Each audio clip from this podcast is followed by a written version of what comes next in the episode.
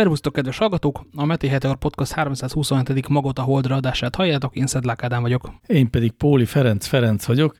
Képzeljétek, kedves hallgatók, már megint egy csomó minden történt az elmúlt héten a világban, aminek van valami halvány köze a techhez, de csak halvány, most már nagyon vigyázunk, hogy ritkán hozzunk telefon, de, de az értekelt, most hozott egy teljesen rendes telefonos történetet is, amit most nem hozunk elő, csak majd később. Később elképzelhető, hogy szó lesz róla, mert előtte azt akartam elmondani, hogy van egy olyan hír, amit hát vagy nem, vagy nem eléggé, vagy nem elég hosszan, vagy nem az a, azok a lapok hoztak le itthon, amelyeknek szerintem le kellett volna. Úgyis, mint a gamer lapokban megjelent az, hogy a Roblox nevű játék és egyben játékgyártó platform az tőzsdére lépett és összedett valami bődöletesen sok pénzt. Én azt hiszem, hogy 38 millió milliárd dollárnál szálltam ki a történetből, de már első nap is rendkívül jól teljesített, tehát március 9-én már, már 30 milliárdos volt, azóta meg még kereskednek. Nem, várja, várja, nem úgy volt, hogy eleve 30 milliárdos értékelés mellett ment tőzsdére? Nem jól értettem?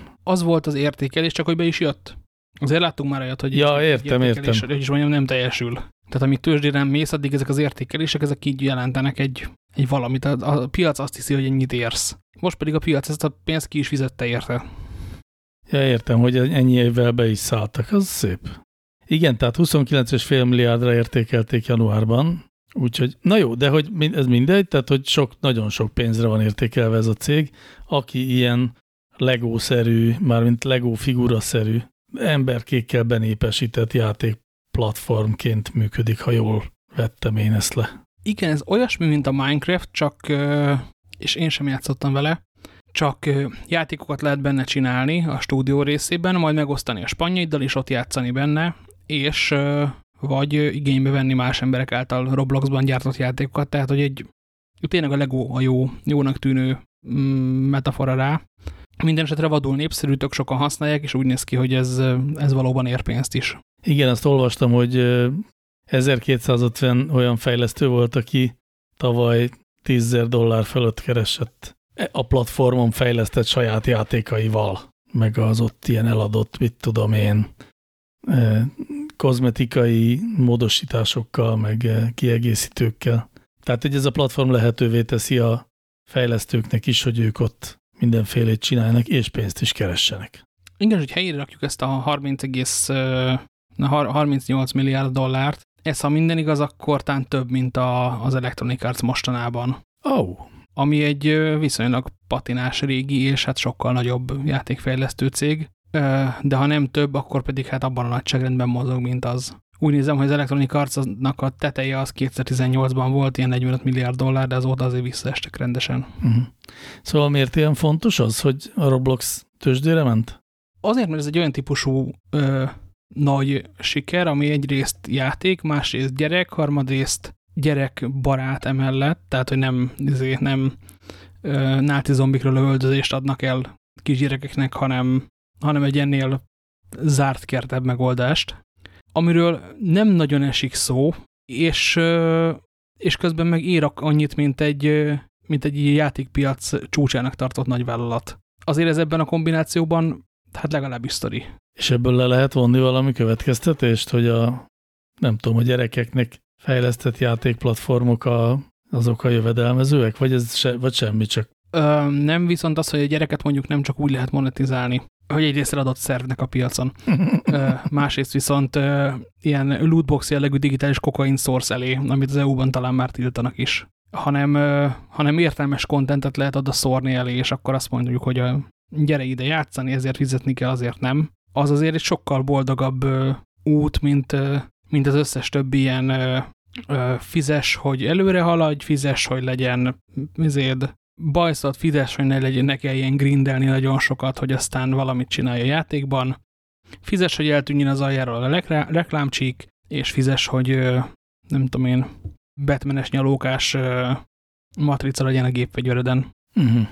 Tehát ahhoz képest, amit a játékipar az elmúlt pár évben kitalált, ahhoz képest ez egy a békének a szigete. Hát most az előbb megnéztem a Robloxnak az official trailerét, és abban azért nem egy first person shooter van, mármint hogy ilyen first person shooter jelenetek, de ilyen klasszikus AK-47-essel első, egyes szem első személynézetben lövök agyon embereket. Csak hát nem embereket, hanem Lego figurákat. Mm. De attól még lehet, üzletileg lehet a béke szigete, vagy üzleti modellileg. Azt értem. Tök jó, jó nekik. Mármint, hogy jó nekik, hogy csináltak egy ilyen nagy bizniszt. Ez nagyon gyorsan történt, nem? A Roblox, ez mennyi ideje van? 10-15 éve? Van annyi? Ö, azt hiszem, hogy legalább 10 éve ők, mint hogyha lennének. Ja, és még valami, ö, Robloxéknál van parental control, viszonylag ö, részletesen be lehet állítani, mivel játszhasson a gyerek, és mivel nem. A focilabdájával kinn a kertben. Igen, futkorászonként, igen, hogy esik a hó. Így, levegőzzön, szedjen cseresznyét, ilyesmi. Jó. Um, ilyen Roblox. Úgy mehetünk tovább, ennél többet nem akartam, csak úgy vártam egy nagy megfejtést a, nem tudom, a Telexen vagy a HVG-n, hogy kedves emberek, ez történt. Ez, ez nem klasszikusan az, az a téma, ami, ami leesik a földre a, a tech rovat és a gazdaság rovat között, és senki nem kap utána. Uh -huh. Hát, vagy úgyis gyerekekről szól. Itthon játszanak vele? Ezt nem tudod?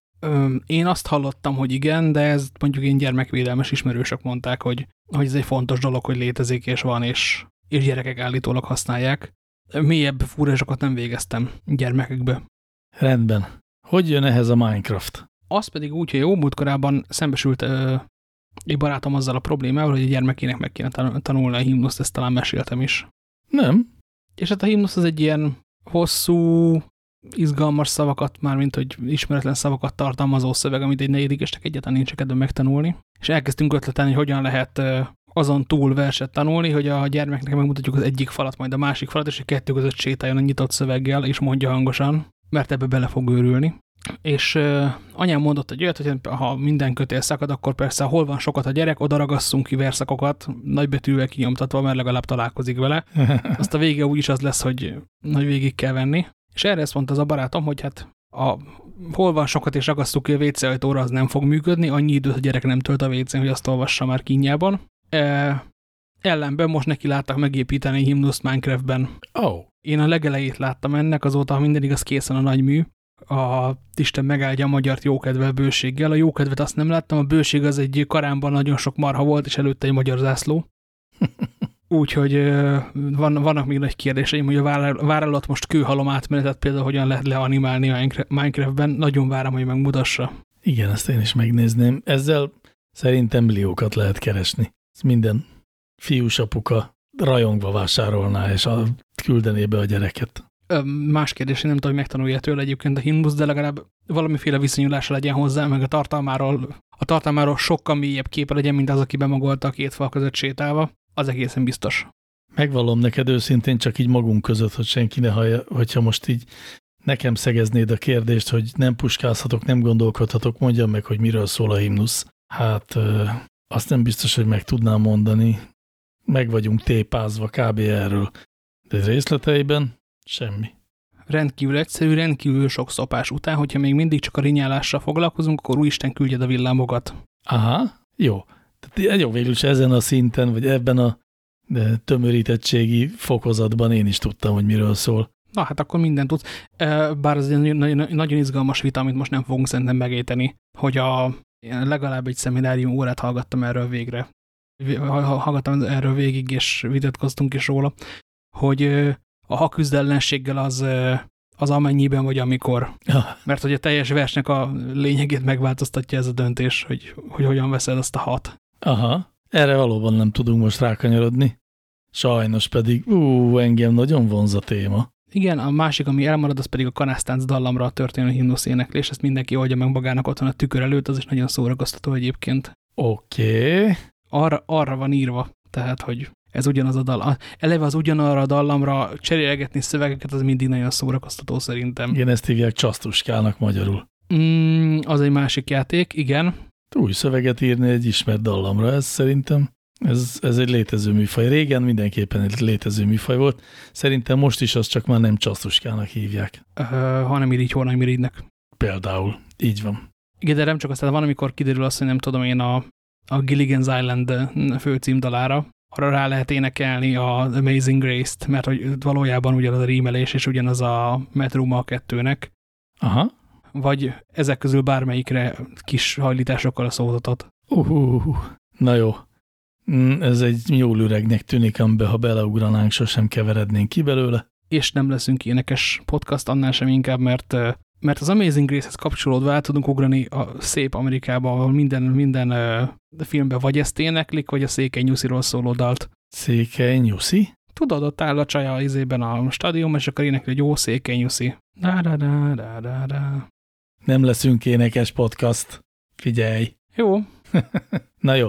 A, igen, tehát miért is kanyarodtunk át Amerikába? Mert hogy egyre szaporodnak a jelek, amelyek azt azt állítják, vagy a, amelyekből arra lehet következtetni, hogy szemben az előzetes várakozásokkal Joe Biden, az új amerikai elnök, az nem keblére nyalábolja a big tech company hanem inkább még keményebb lesz velük, mint Trump. Hát jó, ez itt talán túlzás ezt így már most kimondani, de az tény, hogy az elmúlt napokban egyre másra érkeztek meg az amerikai kormányzat különféle pozícióiba olyan emberek, akiket eddig arról ismertünk, hogy valami módon a nagy tech vállalatok elleni jogi fellépés nagy hívei, vagy ennek a gondolkodói, és ez, a, amit a, ami generálta a hírt, az az, hogy Lina Kant kinevezték a, az FTC-be, ez a Federal Trade Commission, ugye?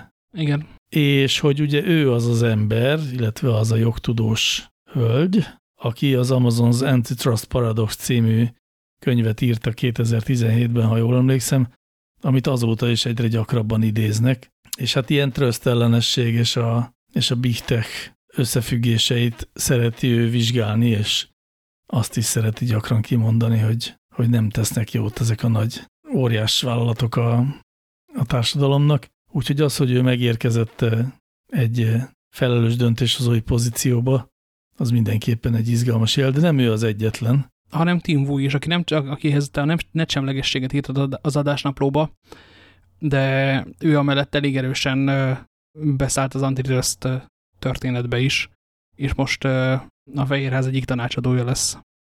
Így van, még pedig gazdasági témákban, illetve még akit emlegetnek, ez egy Vanita Gupta nevű pasas, ennek nem hallottam a nevét korábban, jó, a pasas se tudom, tehát ebből a névből akár lehet csaj, és nem tudom. Micsoda?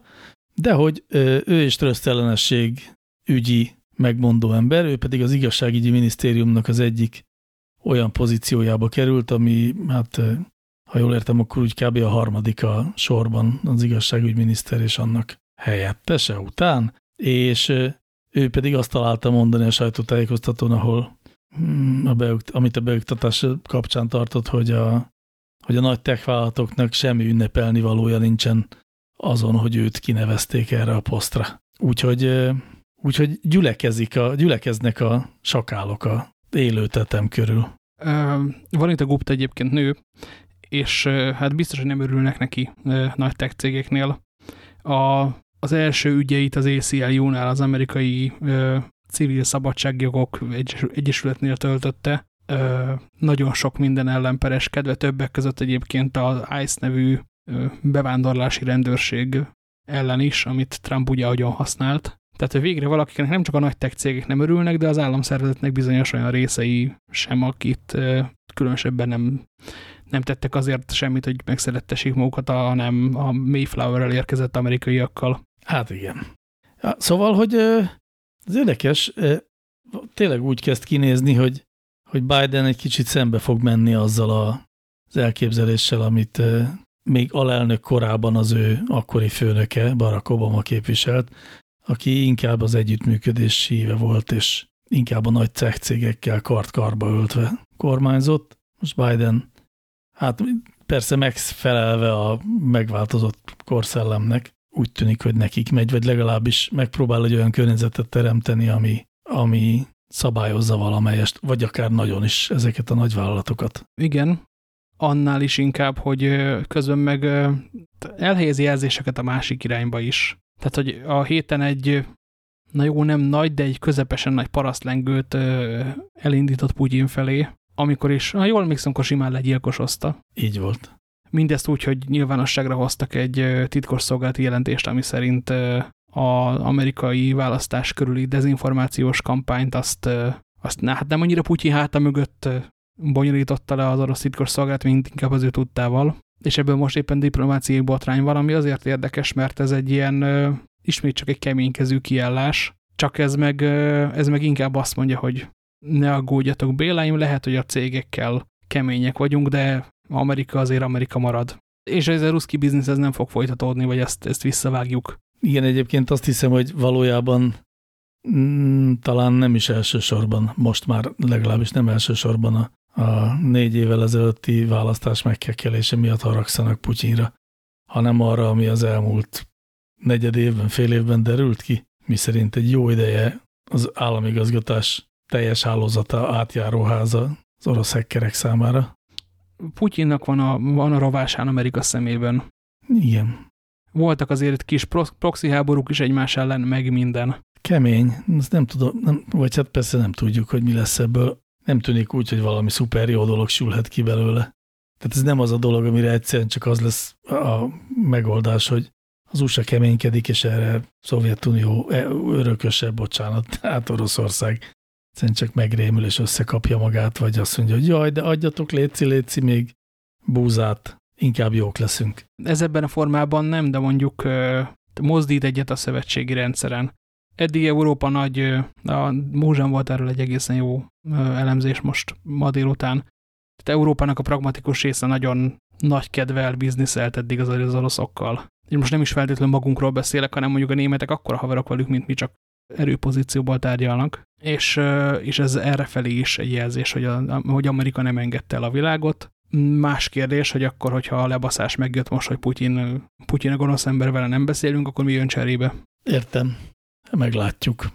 Még egy ilyen állam kontra témát találtam én, ez most jött szembe velem, hogy, hogy lelőttek egy céget Kanadában, vagy nem, hát nem, ez nem igaz, nem, rosszul mondom. Tehát ez egy kanadai cég, egy kanadai szolgáltatás, egyébként Európában több európai államrendőrsége együttesen kapcsolt le. A Sky, ECC, azt hiszem, vagy EC, mindegy is, szóval ez a, ez a cég neve, és olyan telefonszolgáltatást nyújtott, pontosabban olyan telefonokat, mobiltelefonokat nyújtott, aminek, amihez egy egyéves előfizetést kellett kiperkálni, és az ilyen lehallgathatatlan végponti titkosítással bíró telefonszolgáltatás volt, ami egyébként nyújtott olyan szolgáltatásokat is, hogy ha elveszted a telefont, vagy bármi más baj történik, mondjuk, hogy illetéktelen kezekbe kerül, akkor távolról lehetett törölni a teljes tartalmát a telefonnak. És hát, ahogy ezt itt sejthetjük is, ebből eredően ezt a szolgáltatást nagy túlnyomó többségben a szervezett bűnözés használta, legalábbis ezt állítják a rendőrségek, amelyek most összefogtak, elkapták a cég mindenféle képviselőit, a cégnek be kellett zárni a, a bizniszt tulajdonképpen. Természetesen a cégvezető azt mondja, hogy azok nem is ők voltak, akik a mafiózóknak eladták a dolgokat, hanem valami őket hamisító rossz gyerekcég. Egyrészt, másrészt pedig, hát ő, hiszen ő pont, hogy azért harcol, hogy, a, hogy az államok ne tudjanak csak úgy beleavatkozni a polgárok életébe, és amely polgár nem akarja, hogy az állam le tudja őt hallgatni, az vesz egy ilyen készüléket, és onnantól kezdve őt már nem lehet kényekedve szerint bárkinek lehallgatni. És ebben ugye egyfelől érezhetünk egy ilyen hacker romantikát, vagy egy ilyen anarchista tiltakozást, másfelől meg érezhetjük azt is, hogy hát jó, jó, ezek szép elvek, de hogyha többnyire mafiózok használják a szolgáltatásodat, barátom, akkor, akkor gyanús vagy te magad is az egyik oldalról igen gyanús vagy te magad is. A másik oldalról persze az, hogy ne akard, hogy lehallgassanak, az még nem kéne, hogy gyanúsá tegyen. Elfogadhatjuk az államnak a garanciáit, hogy, hogy ő azt mondja, hogy nem végez illegális lehallgatást, és téged csak akkor fognak lehallgatni, hogyha van ellene bizonyíték, és egy bíró aláírja. Plusz hat darab vörös szakálló férfi kék tintával szintén szignálja ezt a papírt. A gyakorlatban, ha Európában nem is rémlik nekem mondjuk ilyen, de az Egyesült Államokban volt egy nagyobb fajta ügy, a, amire hú, ez még a Snowden kiszivárogtatás volt, vagy az előtte levő. Na mindegy is, valamelyik kiszivárogtatta, hogy keresztbekasba úgy hallgattak le mindenkit, ahogy jó kedvük tartott a titkos szolgálatok. Tehát, hogyha ha ezek a garanciák nem működnek, akkor egy, egy teljesen normális polgári igény azt mondani, hogy ha te így, akkor én meg end titkosítok. Jó, hát de ez nem is tilos. nem? Tehát ma is egy csomó olyan szolgáltatás, ami túl titkosít. Annyira durvások azért nem? Plusz vannak más, más faktorok, ahol meg lehet ütni a, a dolgot magát. Tehát, hogyha ha meg akarnak törni, és egy állam alá szembe, akkor egészen rosszak az esélyeid. Hát figyelj, ha szignált használsz, akkor tudtommal nem rosszak az esélyeid, akkor nem fognak lehallgatni. A szignál protokollt nem fogják megtörni. Az, hogy megtörik a telefonodat, ja, persze, világos. és akkor, a, és akkor a végpont az, az már árulkodik, az egy másik kérdés. Igen, igen, tehát az, hogy a te telefonodról titkosítva megy ki valami, az még nem jelenti azt, hogy a telefonod ezelőtt, mielőtt titkosítódna az a szöveg, az ne hallgatná le a mikrofonodat, és ne továbbítaná azt valahova. Igen, egyébként nem egy éve volt olyasmi, hogy, hogy pont egy hasonló hálózatot megtörtek, vagy ez ugyanennek volt az előzménye? Nekem úgy rémlik, hogy egy másik volt. Tehát, hogy felfelbukkannak egyébként ilyen, ö, ilyen bűnöző telefonok. Vagy hát bűnözők által előszeretettel használt telefonok, de azokat nem feltétlenül bántják. Hát ö, a, a, annak a híre is úgy jutott el hozzám, hogy, ö, hogy hirtelen nagyon sok letartóztatás volt drogügyekben, és aztán kiderült, hogy ennek a hálózatát törték meg. Uh -huh. Mert ezek szerint valahol egy bíró, illetve hat darab vörös szakálú férfi aláírta azt a papírt, hogy már pedig ezt most lehet törni. Na, hát érdekes minden esetre, hogy, hogy itt van két egyébként teljesen jogos igény, amelyek egymásnak feszülnek, és amelyek szükségszerűen ellentmondásban vannak. Mert egyfelől az államnak joga szokott lenni ahhoz, hogy kihallgassa az állampolgárokat, ha azok titkolóznak, és valami gyanús dolgot csinálnak. Másfelől az állampolgároknak meg joga azt mondani, hogy amit itt én most mondok, az csak rám tartozik, és senki ne hallgatódzon. Várja, várja, várja, várja, várja. Hogy gyanús dolgot csinálnak, akkor szerintem nincsen joga. Ha bizonyítéka van arra, hogy bűnt követnek el, akkor igen, tehát a... Nem, nem, hát a hány esetben van az, hogy, hogy egy nyomozás keretein belül hallgatnak le valakit. Amikor bizonyíték még nincsen, arra irányul pont a lehallgatás, hogy bizonyítékot szerezzenek. Ö, azt valami alapján meg kell adni azt az engedélyt. Hát erősen megalapozott gyanúval lehet, hogy kéne rendelkezni. Hát egy erősen megalapozott gyanúval, azzal igen. Tehát ez, ez olyan, mint hogy mikor állítanak meg igazoltatni, ugye az sem, az sem úgy van, hogy a rendőr de szerint ki, kihúzgál embereket a tömegből, mert akkor nagyon nyugodtan el lehet küldeni az anyjába. Eb ebben biztos vagy? Nem úgy van, hogy bárkit igazoltathatnak? Utcán sétálsz és megállít a rendőr, hogy igazolja magát, akkor ott van lehetőséged rákérdezni arra, de majd kérünk jogi tanácsot, hogy egészen pontosan miért baszogott téged. De ezt nem tudom, igen, furán hangzik, de másfél, ha belegondolok, autózás közben bármikor mögé állhat egy rendőrautó, és levilloghat, és kérheti a, az okmányaidat. Igen, legutoljára, amikor ilyen történt velem, akkor tudod, mit, miért tették ezt? Nem. Azért azóta is elő-elő vesz az ideg, mert a Miskolci lakásunktól pontosan 200 méter állítottak meg, és már nagyon kellett pisilnem. Oh. Hiszen Budapestről jöttem autópályán. Azért állítottak meg a rendünk csodálatos őrei, mert a idősebb rendőr mellett ott ült egy betonoló rendőr, és végig próbálgattatta vele az összes. Hogyan kérjünk le telefonon, van-e a kocsin biztosítás című funkciót, én pedig ott álltam, mint a hülye, én voltam a tábla a tanítás szituációban, és próbáltam nagyon nem tűnni türelmetlennek. Biztos könnyen ment. Igen, egyik lábadról a másikra álltál, aztán keresztbe fontad a térdeidet kétszer. Igen, elnézést, uram, belevizelhetnénk az Octavia csomagtartójába? Nem hangzott fel a kérdés. Amíg maguk itt szarakodnak. A viszonlátás. Na, hát tessék, ebből is látszik, hogy bármiért megállíthatnak. Jó, csak úgy mondom. Vannak még telefonos híreink, azt állítottuk, hogy erről fogunk még beszélni, és tessék, itt van. Biztos sok hallgatónk ismeri a Samsungnak a DeX nevű megoldását, ami egy a telefonhoz készült dokkoló egységet takar, ami rá van kötve a tévére, vagy valami monitorra, hogyha arra a dokkolóra rádugjuk a Samsung telefonunkat, akkor a kijelzőn a nagyméretű képernyőn megjelenik egy laptop-szerű mm, felhasználói felület, ahol ugyanúgy a telefon szolgáltatásait tudjuk használni, csak egy ugye fekvő nagy képernyőn és az arra át alakított uh, interfészen. És most egy nagyon hasonlóval kijött a Motorola is. És én értetlenkedem. Miért? Ez annyira jó ötlet. Jó mondjuk a Samsungból is szép lassan hang, halnak ki a funkciók, mert úgy nézem, hogy a, a Linuxot már októberben, 2019 októberében kivették belőle, és szóltak a kedves usereknek, hogy aki Android 10-re frissít, az ne nagyon számítson arra, hogy hogy az Androidon kívül más típusú programok fognak futni majd az ő telefonján, mert ezt nem fejlesztik tovább. Tehát, mint hogy ez is egy kicsit lefelé ívelő szakaszban lenne. Mint ahogy mindig elmondjuk, hogy volt ilyen Motorola Atrix, ami kijött, de sikertelen volt, illetve csinált ilyet a, hó, hogy hívták azt a szép patinás céget, a Palm, a Folio nevű eszközt. Tehát többen próbálkoztak már ezzel. Na, de hogy az én értetlenségemet is megmagyarázzuk, de ez miért jó? Tehát nekem is tetszik, sőt, már nagyon rég szeretném kipróbálni egyszer, hogy ez milyen, de ugyanakkor tulajdonképpen nem értem, hogy abban a világban, ahol én élek, és ahol elég sok mindent a felhőben tartok, és felhős alkalmazásokon keresztül érek el, ott milyen értelme van annak, hogy a úton velem lévő telefonomat eh, kezdem használni akkor is, amikor már leülök egy íróasztalhoz, és azon dolgozom tovább. Tehát azon túl, hogy mert meg lehet csinálni, azt értem, de hogyha tudom is én, én az életemet eh, a Chrome böngészőn belül élem, és tudom én Google Docs-ban vannak a cuccén, vagy Microsoft 365-ben vannak a, az ilyen munka dokumentumaim, és ezen kívül még webböngészést használok, meg e-mailezést, akkor az miért jó nekem, hogyha, hogyha ezt a telefonom erőforrásaival csinálom. Mert nem kell kétszer annyi számítógépet vásárolnod, vagy háromszor. Útközben használod a telefonodat telefonként, ott van nálad a felhőben minden adat, ami kell. Beérkezel a munkahelyedre, bedugod a dokkolóba a telefonodat, onnantól kezdve az a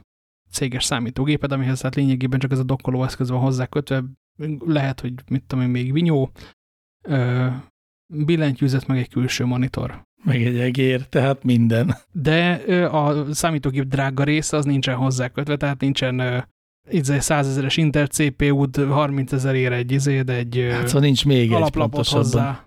Igen, ezt értem, bár a, többnyire, vagy hát sokan, sokan vannak olyanok, akiknek a céges számítógép a cég adja az otthoni gépét, meg vagy nincs is otthoni gépen, mert otthon már eleve a, a telefonját használja mindenféle ilyen dolog elvégzésére. Szóval mondjuk, hogy ez olyanoknak jó, akinek úgy igazándiból nincs szüksége otthoni laptopra, de nagy néha adódik egy olyan feladat, hogy jobb lenne rendes billentyűzettel megoldani? Hát, vagy nem akar Chromecast-on Netflixet nézni, hanem, hanem annál többet vár a, a nem tudom én, tévéjétől ellenben nem akar mondjuk okos tévét vásárolni, hiszen miért akarna bárki okos tévét vásárolni, vagy ö, telefonon játszana, úgy, mint ahogy a Nintendo Switchnek ugye a bedugod a kis dokkolójába, és megjelenik a tévén. De, de hát ehelyett lehetne az is, hogy nem tudom, Google Stadia-n játszik bármit. Várja, várja, várja, várja.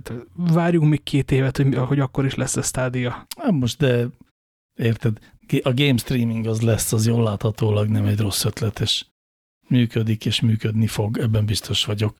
Csak azt mondom, hogy mindent lehet a felhőből igazándiból intézni, vagy hát lényegében mindent lehet. Amúgy igen, tehát am amíg izé net van otthon, addig, addig minden van.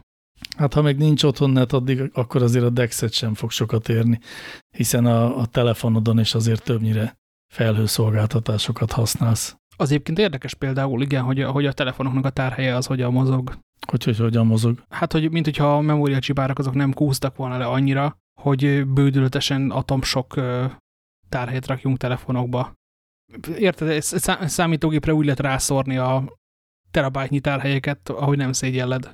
Vagy otthon a nasba beledugorászni. Most jött velem szembe valami, nem emlékszem, basszus, nem tudom felidézni, hogy mi volt az. Valami kínai telefon talán, mármint valami menő szolgáltatótól, amiben két terabájt háttértár van, és telefon. Na, az már jó, de hogyha most végignéznénk hirtelen a, a Telekomnak vagy a Telenornak a kínálatát, akkor szerintem inkább találnánk 32 64 128 256-os eszközöket, mint sem ennél többet. Hát persze, de ennek az is az oka, hogy tudom én, nekem van egy Dropbox előfizetésem, havi nem olyan sok, egy 2000 forintért valami ilyesmi, amihez tartozik egy terabájt tárhely. Azt hiszem a 10%-át vagy 2%-át használom, nem is tudom, nagyon keveset. Szóval ez igazándiból nem tudom, minek az, minek két terabájt a telefonra. 4K-ban videózok sokat, és ott vágom is, és nem is akarom ezek után se eltárolni máshol. Jó, a 4K-t azt hivatalosan nem értem, de nincs otthon, nincs otthon 4K-s megjelenítő,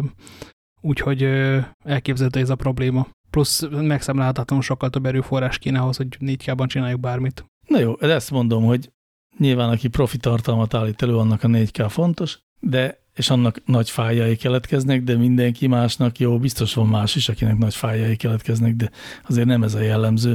Tehát két terabájt leginkább egy ok miatt kell szerintem egy telefonra, azoknak, akik képtelenek azzal foglalkozni, hogy ne maradjon minden szemét ott a telefonon. Ilyenek sokkal többen vannak, mint azt elsőre gondolhatnánk. Például az összes gyerek. Tehát szerintem nincs az a, nincs az a tinédzser, aki neki áll mentesíteni a telefonját a régi felesleges videóktól. Igen, igen, igen, igen, ebben viszont igazad van.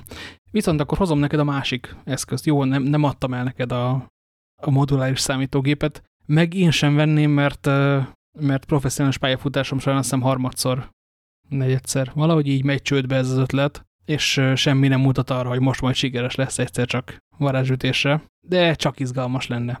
Ja, még egy gyors kérdés, mielőtt tovább mennénk abba gondoljunk már bele, hogy hány darab ütköző vizét operációs rendszer használunk naponta, annyira vicces. Tehát, hogy előveszed a, mondjuk a telefon nevét, ez a Motorola Edge, aminek a Ready for felületéről beszéltünk eddig, ami egy nézet ennek. Tehát használsz egy Androidot, leviszed utána a kocsiba a dolgot, ott ez az Android össze barátkozik, vagy akad, vagy, vagy működik, vagy nem a autón futó ezével. Google CarPlay-vel. Google CarPlay-vel, vagy mindegy, a vizének Apple-nek nincsen így, tehát azt nem kell mondani.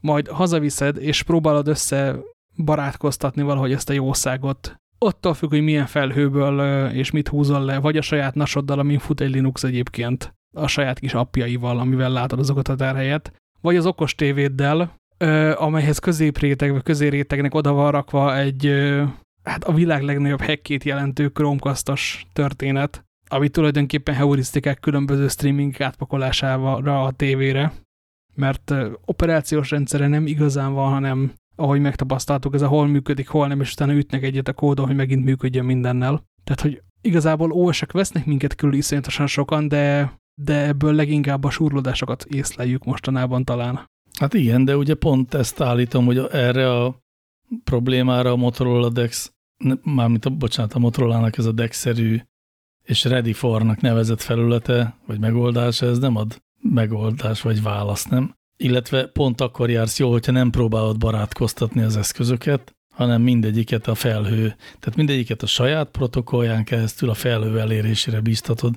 és azt próbálod elérni, hogy mindegy, hogy milyen eszközön, de fusson rajta Chrome, és vagy szóval egy Chromium alapú böngésző, és abból érd el aztán a felhőben lévő dolgokat. Az optimizmusoddal nem értek egyet, bár a megoldás az valóban ez. De egyszer már volt a világ történetében egy olyan pillanat, amikor az volt a megoldás, hogy minden ugyanabban a böngészőben működött, és azt nagyon utáltuk a végét. Ja persze, igen, igen. Sőt. Tehát a Chrome az új 6. Hát jó, de az a, azért az a különbség, hogy a Chromium alapon nem csak Chrome van, hanem sok böngésző használja ezt a platformot. Igen, de a motorja az ugyanaz, tehát hogy technikailag egy, ez egy monokultúra. Mm, igen, jó, ez igaz. De hát ezt, na, te szoktad mindig számon kérni a világon, hogy mennyire széttagolt, és mennyire nincs átjárás a különböző platformok között. És akkor ezt úgy szeretnéd, hogy de legyen sok színű, legyen sok gyártó, sokféle terméke, csak legyenek ilyen szabványos összekötő felületek. Pontosan kimondtad a kulcs szót, akkor nem nekem kell elővezetni az érvelésemet szabványok, tehát nem, nem egy kvázi szabvány, hogy működjen ebben a böngészőben, hanem megvannak ezek a szabványok, ha ennek megfelelő, megfelel a cuccod, akkor az renderelődni fog. Mint ahogy izé, teljesen mindegy, melyik csőgyártól veszed a csövet, amíg az nem tudom, három negyed incses, addig oda lehet csavarni a másikhoz. Hát igen, csak aztán ugye ez úgy működik, hogy mint a HTML, hogy ott van egy ilyen közmegegyezéses minimum, amit minden böngésző tud kezelni, és aztán minden böngésző ráépít különböző extra léjereket, vagy extra parancsokat, vagy lehetőségeket, amik viszont már böngésző specifikusak. És így vannak dolgok, amiket tudom is egy Chrome-ban meg tudsz csinálni, de egy Internet Explorer-ben, amíg még volt, nem tudtál, vagy a régi Edge-ben. Most ez talán egy kicsit alábbhagyóban van, azt hiszem, de hát szerintem azért most is találunk olyan HTML kiegészítést, vagy bővítést, ami Safari-ban megy, Chrome-ban meg nem, mondjuk. Ennek utána kéne nézni, nagyon, nagyon régen nem írtam webet, de ez mondjuk egy governance kérdés, hogy hogyan, hogyan hozod egy durván egy állapotra az összes böngészőt, és, és kinek kell összekocogtatni a fejét. Ezt csak arra mondom, hogyha vannak szabványok, akkor arra az a természetes reakciója a különböző gyártóknak, hogy a szabványnak megfelelnek, mint minimum, minimál követelménynek, de aztán afölé tesznek egyedi megoldásokat, hiszen nekik az az érdekük, hogy megkülönböztethetőek legyenek a többiektől. De ezt lehet máshol is, tehát ezt lehet szolgáltás szinten is. Egyébként, amiről beszélsz, az a, a Microsoft által feltalált Embrace and Extend módszer, hogy elkezdik támogatni, aztán felé fejlesztenek, és aztán röhögnek a többieken, de hogy nálad nincsenek is jobbról balra menetelő betűk. Hát milyen szarböngésző vagy te. Uh mhm. -huh. Kedves user, gyere hozzám, hogyha fényreklámozó betűket szeretnél. Na igen, igen, igen. Hát jó, szóval én, én még mindig nem teljesen értem, hogy mire is jó ez a, ez a telefonom, a laptopom is egyúttal dolog, de engem is nagyon vonz az ötlet, tehát valami szexiséget találok benne, csak nem tudom megindokolni magamnak, hogy miért lenne ez jó, azon túl, hogy menő. Viszont pont te hoztál a közös csetünkbe hétfőn, vagy kedden, vagy valahogy így, egy olyan eszközt, ami ugyanazt csinálja a fényképezőgépekkel, ami ez a, ez a nyomorult 1 plusz telefon csinál a számítógépekkel, de azért valamiért lelkesedtél. Hú, azt nagyon, nagyon csípem. Tehát, hogy kiveszi azokat a funkciókat a Alice kamera, ami, hogyha te meg akarod osztani az Instádon, a, meg meg akarod szerkeszteni az Instádra a fotót, akkor át kell küldeni a telefonra a kamerádról, amirehez a legtöbb új eszköz azért már tud Wi-Fi-t meg Bluetooth-t. Tehát ezeket a duplikált ö, csatlakozó felületeket, meg a kijelzőt, meg ezeket kiveszi a kamerából, cserébe de olyan kamerát, ami mindezek nélkül hát igazából nem használható. Használható egyébként, de használható önmagában is, de valóban úgy, úgy igazán jó, hogyha... Nincs keresőd. Nincs, de nem is biztos, hogy kell, mert hiszen bármi lehet a keresőd, aminek van képernyője, és tudja a, a protokollt. Azt hiszem egyébként most még ez nem igaz, mert csak Apple telefonokkal működik, de éppenségen működhetne bárhogy. De szóval, hogy igen, tehát valóban ez egy Indiegogo projekt, Alice-nak hívják a kamerát, és egy olyan minimál kinézetű, szabványos mikro harmados felületű, tehát mikro harmados érzékelő lapkát tartalmazó, és az ennek megfelelő objektív csatlakozóval ellátott kameráról beszélünk, aminek nincs kijelzője, még igazán olyan processzora se, ami feldolgozná a képeket. Van, de na mindegy, a lényeg az, hogy összeköti magát a telefonoddal amúgy. Várjál, csak lehet, nem, igen, ez, ez Androiddal is megy, akkor valami másnál olvastam, hogy csak Apple, ez megy Androiddal is, szóval, hogy összeköti magát a telefonoddal, és onnantól kezdve a telefon, hát tulajdonképpen ez a kamera úgy viselkedik, hogy lecseréli a telefonba épített kameramodulnak a kameramodult erre az ő nagy és cserélhető optikás profi fényképezőgép előtétjére, és akkor egyszerre tudja ezt a dolgot, a, mármint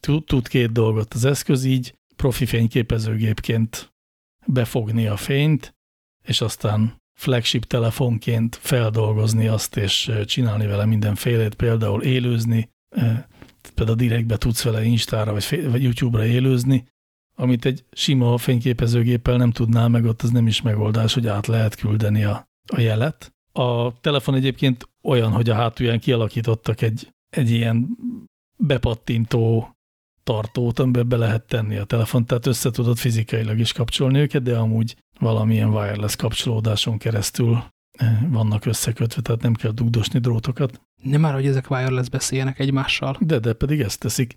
De valami saját protokollt használ, valahogy úgy, hogy azt hiszem két és fél gigahertzen de erre, tehát tudom, hogy megnéztem, mert erre is kíváncsi voltam, hogy mi a kapcsolódás felület, de szóval nem egy ilyen szabvány Bluetooth vagy egy szabvány Wi-Fi kapcsolat, tehát nem az van, hogy mindig föl kell jelentkezni, hanem, hanem használja a, telefonnak a rádió csipjét, és azon keresztül kommunikál. És akkor tud ugye ez olyanokat, hogyha a lencsével egy irányba néz a kijelző, legalábbis az, a, az egyik fele, amit így rácsiptettél a kamerára, akkor selfie kameraként funkcionál, tehát akkor tudod használni vlogolásra, ha hátrafelé fordul, akkor tudod használni videokamerának.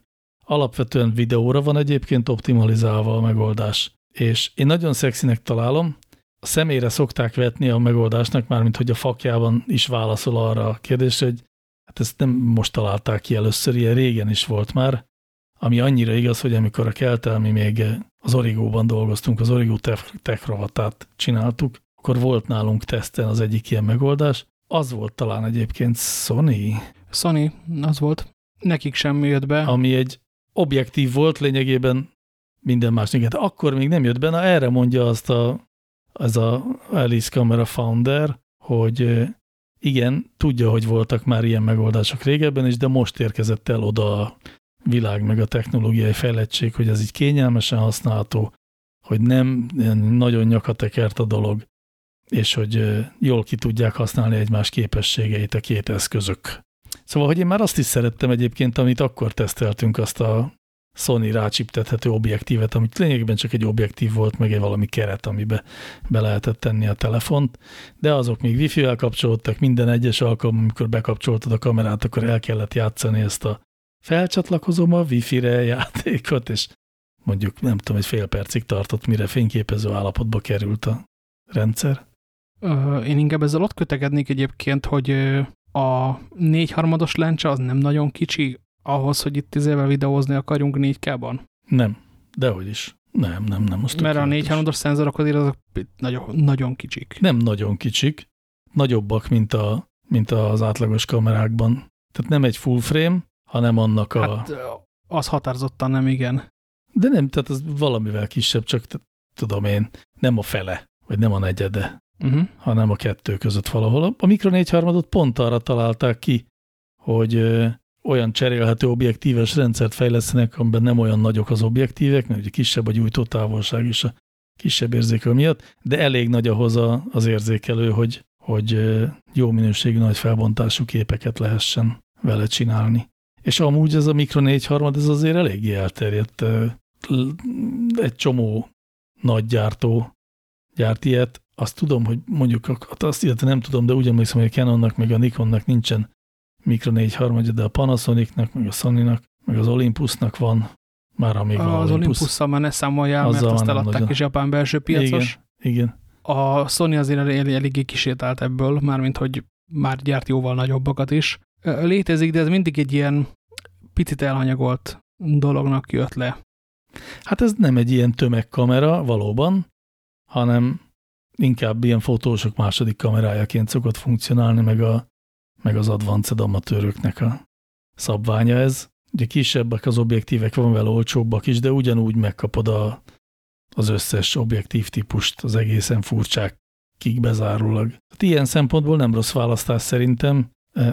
Az is, azt is megindokolja az alapító, hogy miért nem full frame, mert egyszerűen túl nagy, meg túl sokat fogyaszt ahhoz képest, hogy ez a Mikro 4.3 az egy jó kompromisszum, még mindig tudom én tízszer akkora a Mikro 4.3 érzékelője, mint amekkora belefér a telefonokba. Hát plusz full frame egyébként ott van akkor már a Sigma FP, ami ugyan nem ennyire okosan telefonra kapcsolható, ellenben egy nagyon kicsi és nagyon bármilyen riggel körbeépíthető pöttöm kamera, ami mondjuk pont kettő darab ilyen Alice kamera árába kerül, hogyha elcsípted az early bird cserébe full frame-et ad. Jó. A valakinek full frame-re van szüksége, akkor nem ez az ő megoldása, ha arra nincs szüksége.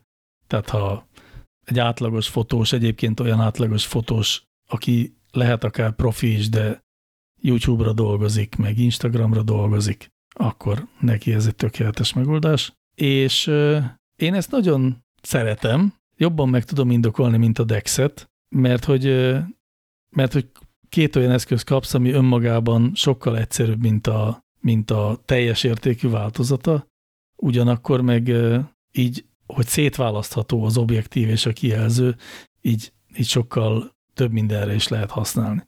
Tehát lehet ezt a Alice kamerát például úgy, hogy nincs rácsatlakoztatva a telefon használni webkamerának, meg ilyen streaming kamerának, amit akárhova letehetsz egy állványra, és a telefonodról tudod továbbra is vezérelni. Le tudod tenni valahova, és távolra tudsz menni a telefonoddal, onnan vezérelni, miközben a telefon veszi a hangodat.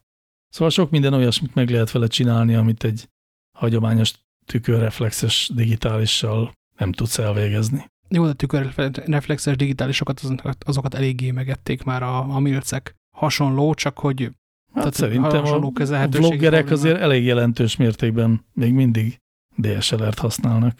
Ez abszolút az ő bajuk.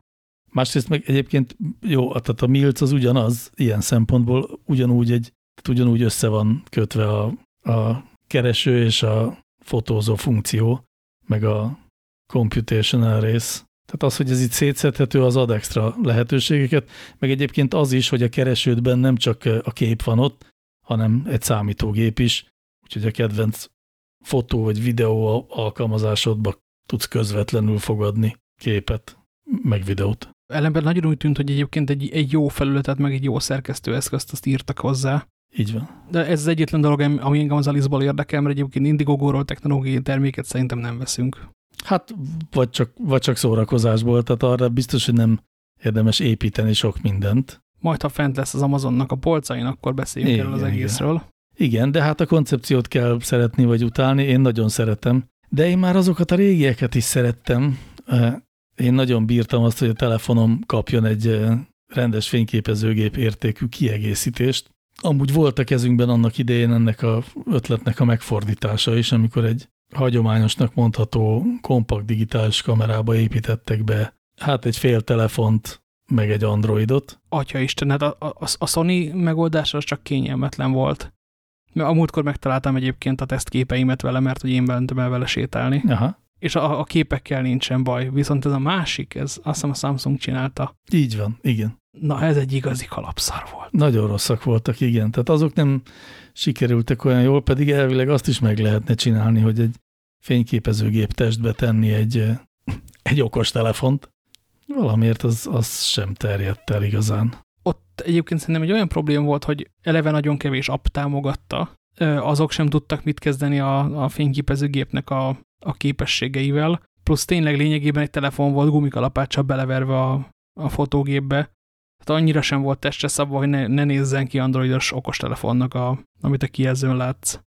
Tök érdekesnek találom egyébként, hogy annak ellenére, hogy hol tart ma a tartalom előállítás, mint a mozgóképes tartalom előállítás, azaz, hogy több millió. Most lehet, hogy nagyot mondtam? Nem, szerintem nem mondtam nagyot. Biztos van több millió youtuber, meg eh, insta streamer, meg minden más ilyen közösségi szolgáltatás tartalom előállító, akik számára még mindig nem készült egy kifejezetten erre a területre optimalizált képrögzítő eszköz. Időről időre felfelmerülget, és csinálnak dolgokat. Mondjuk a, a DJI-nak a mm, Pocket, Osmo Pocketje, az például valami ilyesmi, és az egy kicsit talán megpróbált alkalmazkodni a, a vloggerek igényéhez, de hogy például egy olyan videórögzítő eszköz, amit kényelmes fogni, és amit nem ilyen egészen nevetséges állványokkal kell magaddal cipelni, és magad felé fordítva használni, hogy nem készült egy ilyen,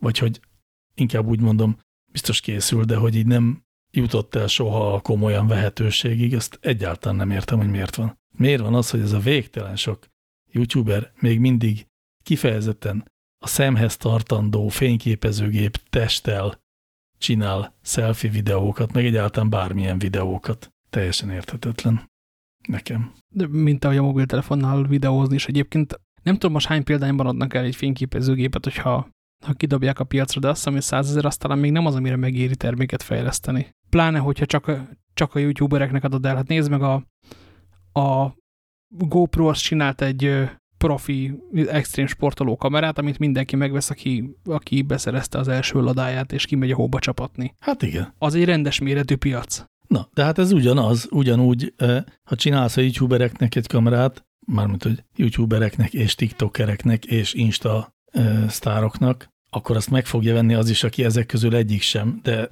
akarja használni ugyanazt az eszközt. De a TikTokban pont az a jó, hogy ahhoz bődületesen elég egy, egy telefon.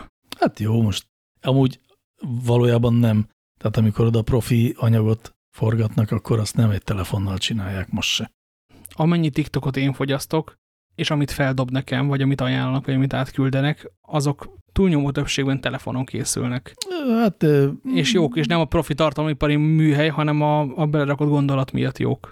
Igen, de oda is készül profi tartalom, és az viszont nem telefonnal, szerintem sok nagy részt nem. De mindegy, szóval, de lehet, hogy, hogy egyszerűen csak nem találkoztam ezekkel az eszközökkel, úgyhogy ha a kedves hallgatók ismernek olyan videókamerát, nevezzük így, ami kifejezetten azzal a logikával lett tervezve, hogy youtuberek használják arra, amire youtuberek használni szoktak ilyesmit, és nem Indiegogo projekt, hanem tényleg a boltba lehet kapni, azt nagyon, nagyon kérem, hogy mutassák meg nekünk. Egyébként készült valami fényképezőgép, nem, ami ilyen youtuber kamerának volt kihirdetve. Én is emlékszem valami ilyenekre, cégtől, de...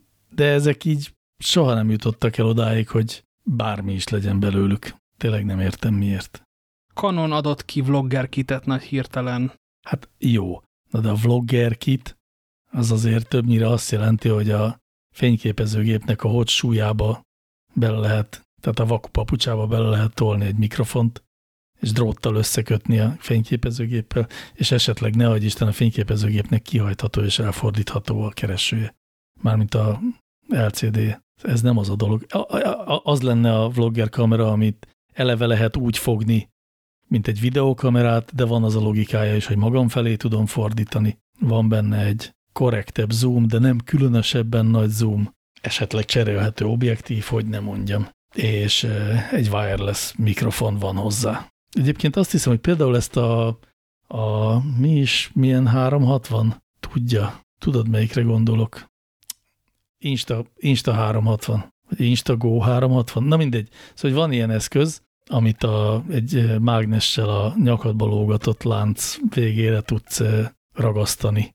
A pólódon kívül egyebek mellett van hozzá ilyen is. És ahhoz, mint a volna wireless kamera kit is. Ö, bocsánat, wireless mikrofon. Egyre mélyebbre megyünk ebben a nyúlüregben, mert most már 360 fokos videót kéne csendesen utálnom magamban. Ja nem, nem, nem, az Insta 360 az nem, nem arra van, hogy 360-as videót csinálj. Onnan, onnan jön, de aztán ez, amiről most beszélünk, az már egy ilyen rendes kis mini kamera-szerűség. De úgy akartam hogy de egyébként pont ma láttam a Szerelem Doktor című számnak az újrafeldolgozását. Az eredeti banda által, amely azért került a szemem elé, mert Dr. Lávot mostanában fogják leültetni ö, kerítés és prostitúció miatt. Amit még 2010-ben csinált, és most jutott oda, hát hogy súlyosbításért fellebbezett az ügyészség. Amúgy teljes joggal, tehát hogy Amúgy igen. Dr. Láb biztos népszerű lesz a börtönben is. Bár egyébként sokat vesztett a, a lendületéből, azt kell mondjam. És hogy nekik van egy 360 fokos klipjük, karantén hardstyle remix feldolgozás cover típusú, ami egyrészt egészen csodálatos lakossági vizuális effekteket tartalmaz, másrészt pedig mindezek, tehát mindennek a súlyosbítása véget még 360-as is. Őrület, őrület, nagyon kemény lehet, meg fogom tekinteni mindenképpen ezt a videót, ezt megígérem. Ki lehet tekerni úgy a képet, hogy ne láss Dr. Lávat. Ez például a 360-as videó egyik kifejezett előnye. olyan, hogy ne halljad, olyan speciál nincsen. Aha.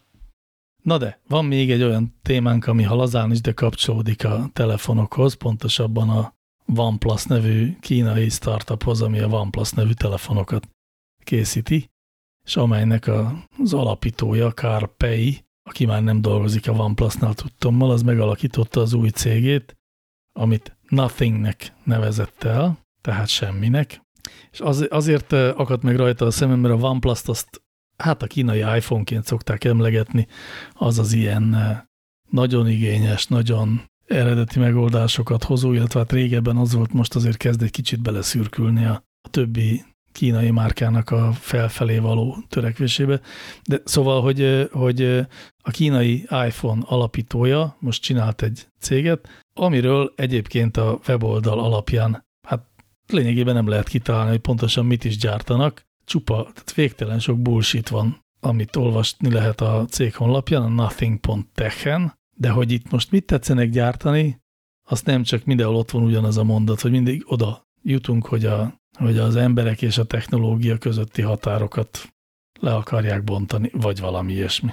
De itt szeretném jelezni azt, hogy viszont az Instagram jogon már fent van egy True Wireless rendkívül drót nélküli, nincsen madzag a két fület között fülesnek a fotója, ami a Concept One. Igen, végül ki lehet valahogy okumulálni. Nekem például a, a honlapnak a sajtóközlemények rovatában sikerült találnom olyan szövegeket, amik konkrétumabb dolgokat is tartalmaztak, és akkor így jöttem rá, hogy ez egy olyan cég kíván lenni, amely hétköznapi tech funkciójú eszközöket gyárt, de a mindenféle e, csengők és e, egyéb cafrangok nélkül pusztán az alapfeladatra optimalizálva, és ilyen nagyon letisztult minimál dizájnban, én úgy értettem meg, hogy, ja, és bocsánat, és elsőként első helyen a dizájnt tekintve, mint legfontosabb, vagy mint a terméket legelőször kialakító dolgot hozzák, azaz, hogy egy, hogy egy ilyen Apple logikát, vagy azt a logikát akarja most megvalósítani a mindenféle tech tárgyak tervezésében Carl Pei, amit az Apple hát még az ősi időkben, még Jobs alatt képviselt, mi szerint ott a designerek csinálták a termékeket, és a mérnökök megvalósították a designerek álmait, nem pedig fordítva. De hogyha megnézzük ezt a fülhallgatót, akkor, akkor ezért ez nem az, nem az Apple esztétika. Tehát, hogy ez, ez úgy néz ki ez a szegény jószág, mint hogyha a mérnökök tervezték volna, és a designerek rábólintanak. Átlátszó műanyag, pöttyös nyomtatott írás, tehát, hogy ilyet egyébként sehol nem használunk, átlátszó műanyag egy kivétel az amerikai börtönökben, de hogy ez, ez nem az Apple-féle esztétika, hogy gyerekek, mi nektek meteoracélból kiforgácsoltuk, és mikrométerrel lemértük, és lézerrel vágtuk az egészet, hanem ez a, hát figyeljetek, ez ilyen nagyon ipari dolog, ez a miénk. Kifröccsöntöttük műanyagból. De én nem is mondtam, hogy ez egy Apple majmolás lenne, azt mondtam csak, hogy ugyanazt a megközelítést alkalmazzák, mi szerint is a design az elsődleges, és a technikai tartalom ahhoz igazodik, és nem fordítva, ahogy egyébként nagyon sok technikai cégnél szokott lenni. És egyébként ez nekem szimpatikus, hogy ez egy ilyen másfajta design, nekem tetszik, de valóban ez nem feltétlenül fog mindenkinek tetszeni. Tehát szerintem pont fordítva kommunikál, hogy azt mondja, hogy, hogy nálunk a technológia az első, ezért nem is költöttünk dizájnra, miközben egyébként dizájnban piszok erős, csak, csak ezt a mechanisztikus, nyitva van a motorháztető, nézzel be rajta, dizájnt viszik.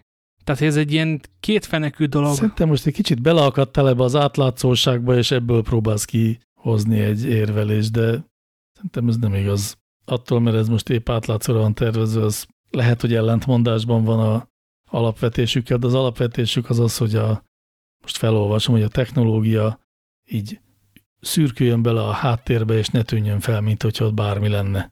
Vagy mint hogyha semmi lenne ott. Tehát, hogy ne, legyen, ne álljon a technológia az eszköz használat útjába. Kb. ezt mondja ez a Nothing nevű cég. Igen, amihez viszont kell egy Apple szintű hozzáállás. Hát jó, nem azt mondtam, hogy ezt megvalósították, azt mondtam, hogy ezt a célt tűzték ki egy lényegében még nem létező vállalattól az Apple történelmét és tapasztalatát számon kérni, az talán túlzás is lenne, nem? Nézzük meg egy-két év múlva, hogy miket csinálnak. Egyáltalán csinálnak-e bármit, vagy az egész csak egy vaporvernek fog bizonyulni, az is lehet. Nézzük meg két év múlva, hogyha ez sikerül akár csak egy wireless fülessel tisztességesen megvalósítani, anélkül, hogy lenne chiptervezésük és chipgyártások mondjuk, ami, mi, ami miatt az Apple-nek jók a termékei, és ami miatt a Earbuds az úgy működik, ahogy. Szerintem nincs akkor, igazad. Akkor kalap le. Az Apple-nek nem azért jók a termékei, mert van saját chipgyártásuk. Nem olyan régen van saját chipgyártásuk egyrészt. Másrészt azért technikailag szuper jól működő termékek valóban, mert össze vannak optimizálva, meg saját egyedi tervezésű alkatrészeik vannak.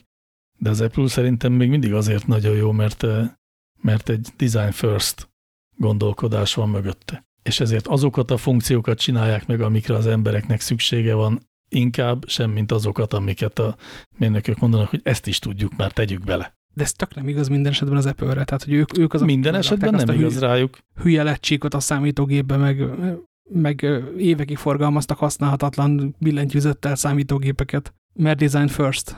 Igen, de ez nem cáfolja azt, amit mondtam, hogy design first. Tehát való igaz, hogy, az a, hogy, a, hogy igen, a pillanagomechanikás billentyűzet az nagyon kínos volt, meg sok ilyen kínos sztori van a, az Apple életében, az is igaz, hogy amíg, amíg Steve Jobs élt, addig, addig nem volt ennyi. Akkor is voltak ilyen antennagét, meg ilyenek. Tehát voltak, voltak technológiai fiaskók, sőt voltak talán design fiaskók is, bár mondjuk arra kevésbé emlékszem, de szerintem biztos voltak. Csak azt mondom, hogy maga a megközelítés, hogy, hogy ne a technológiai képesség legyen az elsődleges, hanem a, hanem a, a tervezettség, vagy a tervezési szakértelem, az szerintem egy az egy szerethető megközelítés, hogy aztán ez kinek mennyire sikerül megvalósítani, az egy következő lépés, és máshol tárgyalandó. Nyilván tárgyalandó az is, tehát hogyha egyébként a technológia mögött egy gagyi szar, akkor hiába akármilyen jó a dizájn, ezt nem fogod szeretni. legyen fél, félútig hajlandó vagyok elmenni, de mondjuk a, a dizájnnak és a műszaki tartalomnak az összhangja, mert a műszaki tartalom azért ott van. Tehát a, az earbuds az nem azért jó termék, mert úgy néz ki, ahogy. Már az AirPods? Ez a drót nélküli kis izé beledugod a füledbe. De az apple Igen. Ja, igen, AirPods. Azért is jó, mert ugye a design az nem azt jelenti, hogy hogy néz ki, hanem hogy milyen funkciók vannak benne, milyen felhasználói felülete van, meg nyilván az is, hogy hogy szól, de az is érted, hogy milyen hangon, vagy milyen hangeffektel jelez egy bizonyos funkciónak a bekapcsolódását, kikapcsolódását, az is a design része. Hogy kapcsolódik azonnal, nem úgy, mint egy bluetoothos füles. Az viszont a technológia része, és az is iszonyú és fontos. És az a tartalom. És az is nagyon fontos, igen, tehát azért az Apple ezt is tudja, hogy ugyanakkor, amit funkciót beletesznek, azt nagyon profira csiszolják, ami más gyártóknál sokszor kb. bétának vagy alfa állapotnak érződik, az az Apple-nél általában működni szokott. Így. Na hát ezt, ezt várnám én tisztelettel a Nothing című cégtől, hogyha nem sikerül nekik, akkor majd kiröhögjük őket jó szívvel. Én attól tartok, hogy három darab egymás földbeálló cégről beszéltünk most, de legalább, legalább technológiára volt szó az adásban, az is valami. hát egyébként igen. Egyikbe sem fektetnék, nem tudom, visszavitt boros üvegnél több nagyobb összeget. Ez teljesen így van, igen. És egyébként a Bollinger nevű elektromos Jeep gyártó cégbe fektetnél? A Bollingerbe, hát egy kocka üres sörös üveget, azt már igen. Na jó, de szóval még azért sokat abba se. Sokat abba se, de ez egy izgalmas dolog. Hát az előzőek is izgalmasak voltak, de értem, hogy miért mondod. A, a Bollinger csinált egy nagyon szép jeepet. Ha valamit nem használnék rá, akkor az a szép szó. Tényleg? Nekem gyönyörű. Ez egy fémépítőből csinált uh, szovjet Fiat Panda, kicsit megemelve. Igen, igen, Jó, igen. nyilván a való életben nagyobb, mint egy Fiat Panda, de közeli rokonai között ott található. Veri, veri kocka, de nagyon. Igen, viszont raktak bele annyi cuccot, hogy akár még jó is lehessen. Te ez gyönyörű, tényleg. Na, kedves hallgatók, ezt is megírhatjátok nekünk, hogy szerintetek szép vagy csúnya, de mindegy, tehát nem azt akarom, nem, nem, nem el akarom dönteni ezt a vitát, mert az simán lehet egyszerre szép nekem és Ronda Keltnek, és mind a kettőnknek igaza van. De legalábbis ez, szóval kicsit ez az, az az irány, mint a Cybertruck a Tesla-tól. Nem annyira Istentől elrugaszkodott, nem annyira pimasz, de azért ez is egy kicsit pimasz, és ez is egy kicsit ilyen fricska a mai autógyártásnak. Ö, igen, hogy is mondjam, gyalogos védelemben ők sem járnak az élen. Semmiképp. Azért ezt, ezt hozzá kell tenni. Ugyanakkor meg úgy emlékszem, hogy legelőször olvastam róla, akkor utána néztem ennek, hogy, hogy van benne viszonylag sok motor, és van benne viszonylag sok akkumulátor is. És általában véve azt szokás róla írni, hogy, hogy ez így terepen is el tud boldogulni, ami egy izgalmas sportjárművé teszi például. Igen, illetve van egy teherautós, vagy hát ilyen pickup változata is. Pontosabban nem. Tehát van egy teherautó felépítményeket fogadni képes változata, amin tud lenni pickup, meg lakóautó, meg minden isten haragja is, de ilyen teherautószerűen néz ki, és ez is terepképes, és ez valószínűleg munkaképes is. És állítólag 2022-ben már kapni is lehet majd. Úgy. Na, erre kíváncsi vagyok, ugyanakkor hát a dizájnon túl kell egy kicsit lendülni ennél a vasnál. Jó, akkor csak neked képzeljük el, hogy ez citromsárga. Akkor ugye instant get. A szín az nem tennek jó. Tudod, mi nézett ki utoljára így? Egyébként még a, a rácsozat is így nézett ki az elején. A hármas szériás Land Rover, ami azt hiszem már nem tudta meghajtani közvetlenül a cséplőgépet, de azért még meg lehetett mókolni, hogy talán mégis. És egyébként azt mondjuk már meg, hogy mi a neve neki? B1, Bollinger B1, vagy valami ilyesmilyen betű? Bollinger B1, és van Bollinger B2 is. A, a B2 a hosszú felépítmény, a B1 a szaladgájával a sziklafalon felépítmény. Azt hiszem, én most fogok keresni pár videót, és megpróbálom megnézni, hogy ez a dolog, ez van-e mozgóképen is, mert nagyon, nagyon ráizgultam, ilyet szeretnék következő autónak. Jó? Kérhetek egy ilyet? Kérni szabad? Kérni szabad, ugye? Jó van, az is valami. Van még egy, ezt a, ezt a cikket erről a Bollinger B1-ről a Jalopnikon olvastuk, és van még egy Jalopnikos cikkünk, amit hát én tulajdonképpen nem értek, de biztos megmagyarázod. Van, van, van mindig egy csomó ilyen, ilyen ötlet, hogy az emberiség hová tudná, tudna mit elrakni. Nagyon szeretnénk nyomot hagyni magunk után. Én a magam részéről az életben maradás választanám egyébként, de nyomot hagyni sem rossz. És hogy ilyen mondjuk a, a Spitzbergákon lefagyasztott vetőmagok, amik hogyha az emberiség egy része kipusztul, akkor a másik része az felsétál a Spitzbergerkről, leveheti a répa magad a polcról, és újra kezdheti a civilizációt most már répástól. Volt ilyen, hogy az egyik szondával felküldtek üveglapokba bele gravírozott, kódolt tudástárat. Mondjuk ez a szonda speciál belecsapódott egyébként a holdnak a felszínébe, de állítólag van esélye annak, hogy csak egy picit karcolódtak meg ezek a tudáslapok, és majd egyszer, ha valaki arra jár, akkor igazán összesöpregetheti ezt, a, ezt az üveg Winchester-t, és akkor ismét lehetősége van utána visszamászni a létráján a földre, és újrakezdeni a civilizációt szem előtt egy lupéval. Van valami, talán Bárka nevű föld alatti helyszín, ahol szintén ott meg nem tudom, obszidiánba, ne biztos nem obszidiánba, gránitba valamilyen tartós kőbe karcolják bele ezeket az információkat. Ezzel még nem találkoztam, de se rossz dolog. Hát meg hát egyébként van egy csomó bunker, ahová majd a gazdagok vonulnak el ö, fegyverrel sakban tartott szolgáikkal együtt ö, fenntartani a, a civilizációt, amíg tart a tonhal konzerv. Valamelyik jövőkutató számolt be, hogy egyszer, amikor én gazdag embereknek tartott el fizetős előadást, ment el fizetős, fizetős előadást tartani, akkor meglepődött, hogy a, a legtöbb kifejtést igénylő a emberektől érkező kérdés az az volt, hogy egészen pontosan mik azok az eszközök, amikkel ezt a, ezt a szolga siserehadat sakban lehet majd tartani, mert úgy érzi, hogy nem elég, hogyha nála van az éle, az a spajznak a kulcsa, mert azért legyilkolhatják. -huh. Tehát, hogy ennél van-e valami fejlettebb ötlet, esetleg nyújt erre megoldást a jövő kutatás. Ehhez képest a Nemzetközi IEE mérnök szervezetnek a légügyi konferenciáján elhangzott egy előadás, vagy csak elfog, hogy egy modern, modern bárkát a Holdon is létre lehetne hozni, ahol emberi petesejteket lehet tárolni, és akkor majd abból ugye felmászunk, és, és újraindítjuk a civilizációt, mint ezt mindig szeretnénk tenni. Hát illetve emberi és állati petesejteket és ondósejteket is felküldenének a holdra egész pontosan, de miért pont a holdra? Hogyha felrobban a föld, akkor még mindig legyen ott egy lerakat? Hát, ha felrobban a föld, akkor nekünk már levereszeltek. Tehát ezt a részét én sem értem. Az, hogy jó messze van, azt, azt persze igen. Meg jó hideg van, szóval nem kell külön fizetni a frigiderét, gondolom, az is számít. Igen, ugyanakkor meg ásni kell jelentős mennyiséget, mert hogy nincsen légkör, ami ezeket a sejteket megvédené például a sugárzástól. Ezt nem elég őket becsomagolni valami légmentesen lezárt dobozba? Ja, sugárzás, sugárzás, értelek. Su sugárzás, tehát előtte be kell tekerni minden egyes sejtet alufóliába is.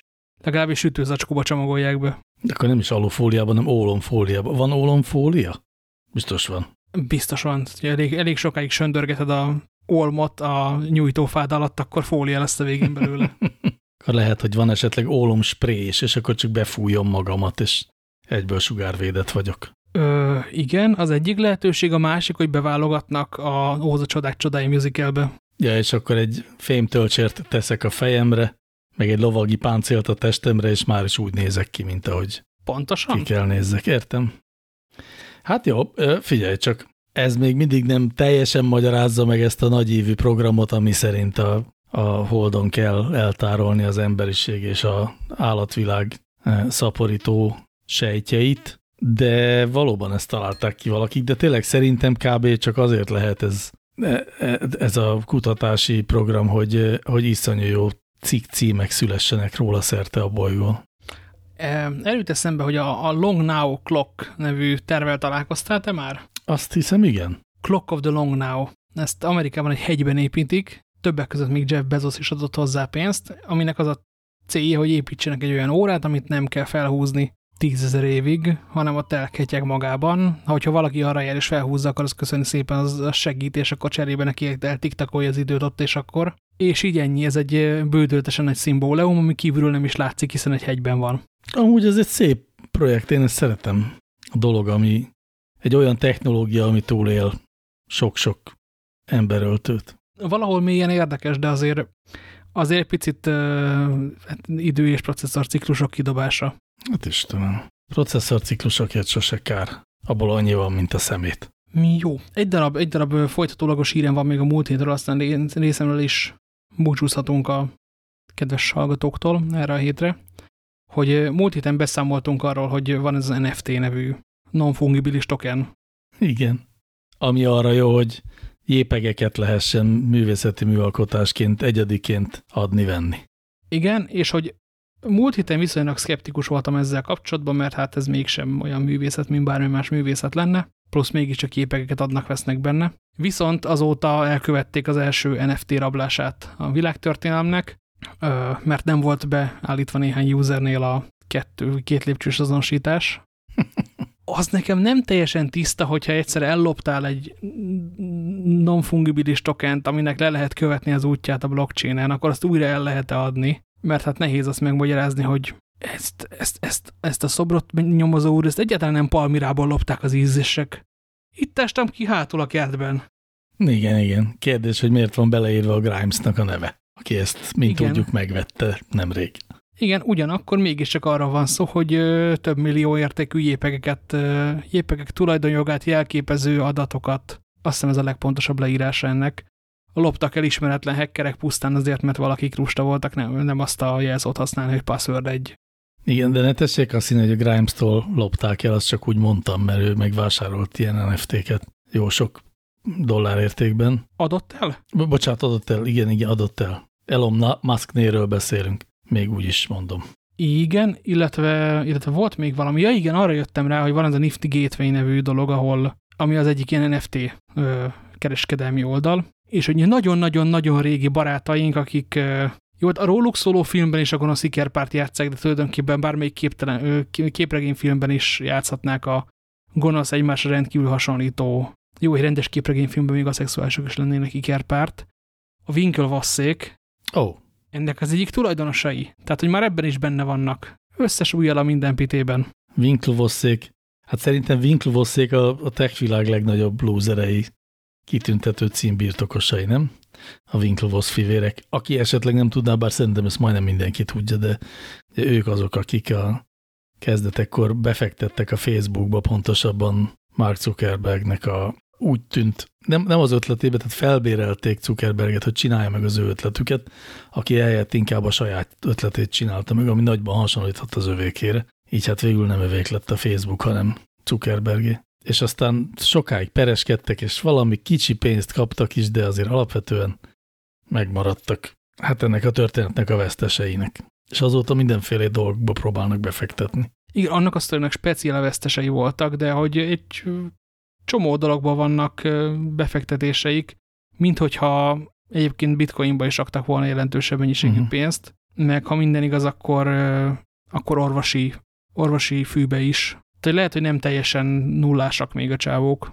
Nem, én azt hiszem, hogy ők a befektetéseiket abból a pénzből csinálják, amit végül kaptak a, a Facebooktól. Hát plusz egyébként sem... Ö, egyébként is gazdag családból származtak. Szegény sorból érkező Igen. kóborkutyákra vadászó család voltak ők. Jó, de nem, ezek szerint nem pazarolták el azt a pénzt, hogy legalábbis nem vesztenek rajta olyan sokat, hogyha azóta, mi az az azóta már vagy 15 évet jelent, azóta is folyamatosan be tudnak fektetni dolgokba, úgyhogy akkor menő, akkor mégiscsak menő. Akkor, akkor én rosszul mondom ezt a vesztes dolgot, inkább csak, hát igen, tehát kimaradni a, kimaradni a Facebookból, az majdnem akkora hiba, mint amikor a Telekom eh, azt mondta, hogy ő nem akar ebbe a Prezi nevű dologba beszállni, ez nem tűnik egy annyira jó ötletnek. Amikor a Volkswagen vagy a Mercedes csoportott el a Tesla részvényeit, hogy most már eleget hozott ez, igazán nem kell benne pénzt tartani. Hát igen, vagy amikor valaki mondjuk 5-6 évvel ezelőtt szabadult meg a bitcoinjaitól.